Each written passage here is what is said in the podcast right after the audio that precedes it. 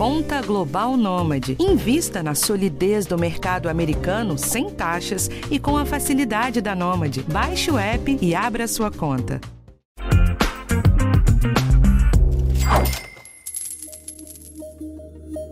Olá, esse é o podcast de educação financeira do G1. Neste programa, vamos falar sobre conta bancária e cartão para menores de 18 anos. Vamos analisar os prós e contras de oferecer esse pacote de serviço aos filhos para que eles aprendam a administrar o próprio dinheiro, ou melhor, a quantia liberada mensalmente pelos pais. Eu sou Patrícia Basílio, repórter de economia do G1, e quem está comigo hoje é meu colega Daniel Silveira, pai de uma jovem de 18 anos. Oi, Daniel. Oi, Patrícia. Satisfação participar mais uma vez de um episódio do nosso podcast aqui com você. E aí, Daniel? Fiquei sabendo que você abriu uma conta bancária para sua filha quando ela era menor de idade. Conta um pouquinho pra gente. Pois é, Paty. Quando a minha filha fez 11 anos, eu decidi dar de presente de aniversário para ela uma conta bancária. Para que ela tivesse um cartão com o nome dela e lá eu coloquei um pequeno saldo para que ela pudesse escolher o presente que ela ia querer comprar. A minha ideia era estimular a minha filha a administrar o próprio dinheiro desde cedo. Porque ela achava que fazer compra era simples. Tudo dela era assim: ah, pai, passa o cartão. Então eu achei que dar um cartão com o nome dela seria algo, primeiro, para estimulá-la e também importante para que ela entendesse que não é somente passar o cartão, que precisa ter saldo por trás daquele cartão. Né? Na época eu não cogitei dar um cartão de crédito porque, para mim, ele passaria uma noção errada do que é ter dinheiro para administrar. E naquela época, se não me falha a memória, só encontrei um banco que oferecia opção de conta para criança e adolescente. Mas hoje a, a, oferta é bem maior, né? Inclusive é uma oferta muito grande de serviços financeiros criados exclusivamente para crianças e adolescentes, não é isso mesmo? Sim, Dani. Hoje há cartões pré-pago, de débito feito com autorização dos pais e de crédito vinculado à conta deles. Segundo a planejadora financeira Lavínia Martins, o primeiro contato da criança com papel moeda costuma ser feito com o cofrinho, quando ela vê o dinheiro sendo poupado. E ao juntar e contar aquelas moedinhas, a criança também melhora seu desempenho em matemática na escola. Para as crianças na fase da pré-adolescência e os jovens, os cartões ganham cada vez mais adeptos no mercado. Ouça o que Lavínia tem a nos dizer sobre isso. A gente tem dois tipos de cartões, né? A gente tem o cartão de débito e o cartão de crédito. É, o cartão de débito é um cartão de saque, né? Um cartão para uh, tanto para sacar dinheiro no caixa eletrônico quanto para uh, fazer transações, né? Fazer transferências e pagamentos.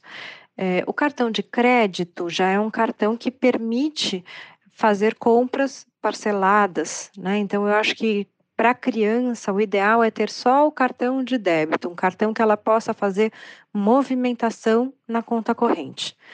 Porque o cartão de crédito ela, a criança precisa entender melhor é, essa questão do, dos pagamentos parcelados, do, do custo do dinheiro no tempo. Eu acho que ele é mais indicado para um adolescente aí acima de 15 anos. Eu também tive um cartão de crédito por volta dos 15 anos, mas confesso que pouco utilizei porque eu tinha muito medo de usar e gastar muito. Lembrando dessa experiência, fica uma dúvida: como os pais devem aproveitar esses recursos para educar os jovens financeiramente? A Mauri Oliva, diretor de Cidadania Financeira da Febraban, detalha a importância desse aprendizado em família. Ouça conosco. Os pais são fundamentais no aprendizado financeiro e econômico dos seus filhos. Quando tratamos de assuntos financeiros desde cedo, a propensão de termos futuros adultos se relacionando melhor com o dinheiro é muito maior. Crianças que têm contato com a educação financeira desde cedo tendem a se tornar adultos com mais conhecimento e com hábitos financeiros mais sustentáveis. Aprender a lidar com o dinheiro desde cedo é fundamental para o jovem amadurecer para aprender o verdadeiro valor das coisas. Com isso, ele tende a ter uma vida adulta mais tranquila no que se refere à administração financeira. Né? E nada melhor do que ter essas aulas com os próprios pais, não é mesmo, Paty? Os especialistas com quem a gente conversou, eles aconselham os pais a conversarem com os jovens sobre o uso adequado do cartão e estabelecer regras claras, como onde utilizar o cartão e qual o limite de gastos. Lavínia Almauri fala um pouco mais a respeito. Vamos ouvir. E é aquilo que eu falei sobre estabelecer as regras para o uso do cartão.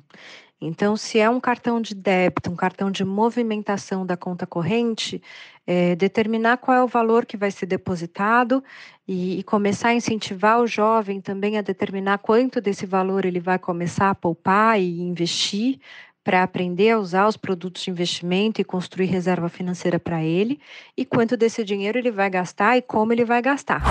Mas é importante tomar alguns cuidados no uso do cartão de crédito como por exemplo a facilidade das compras pela internet, o que pode gerar descontrole financeiro. Por isso é necessário reforçar que a melhor forma de usar um produto financeiro é acompanhar os gastos e contratar o crédito de forma refletida e responsável. Se para os pais os cartões atuam como ferramenta estratégica de educação financeira e amadurecimento dos jovens, para os bancos, essas contas com público direcionado representam clientes fidelizados no futuro. E o foco não está apenas em correntistas, crianças e jovens. Lavínia lembra também que os bancos têm grande interesse na oferta de contas para universitários. Para os bancos, as contas infantis são importantes porque é quando eles começam a fidelizar os, os clientes do futuro. Né? Então, todo, todo jovem, quando abre a primeira conta do banco, muitas vezes ele acaba ficando cliente daquele banco para o resto da vida. Tem muitos bancos que têm contas específicas para universitários, por exemplo, né? tem, tem bancos que têm contas específicas para jovem, que tem custo mais barato, enfim. Então, os pais podem procurar por esse tipo de conta. É isso aí, pessoal. Neste programa a gente analisou as vantagens e os cuidados que se deve ter antes de dar um cartão de débito ou de crédito para menor de idade. Toda segunda-feira tem episódio novo do podcast de educação financeira do G1. O conteúdo está disponível no portal G1 e em todos os agregadores de áudio. Se você gostou desse episódio, aproveite e segue a gente. Assim você é sempre avisado quando um novo episódio é publicado e pode compartilhar com quem você quiser. Isso mesmo. E esse podcast foi feito por mim pelo Daniel e por Tiago Kazuroski e Giovanni Reginato. Até o próximo programa. Até mais, pessoal!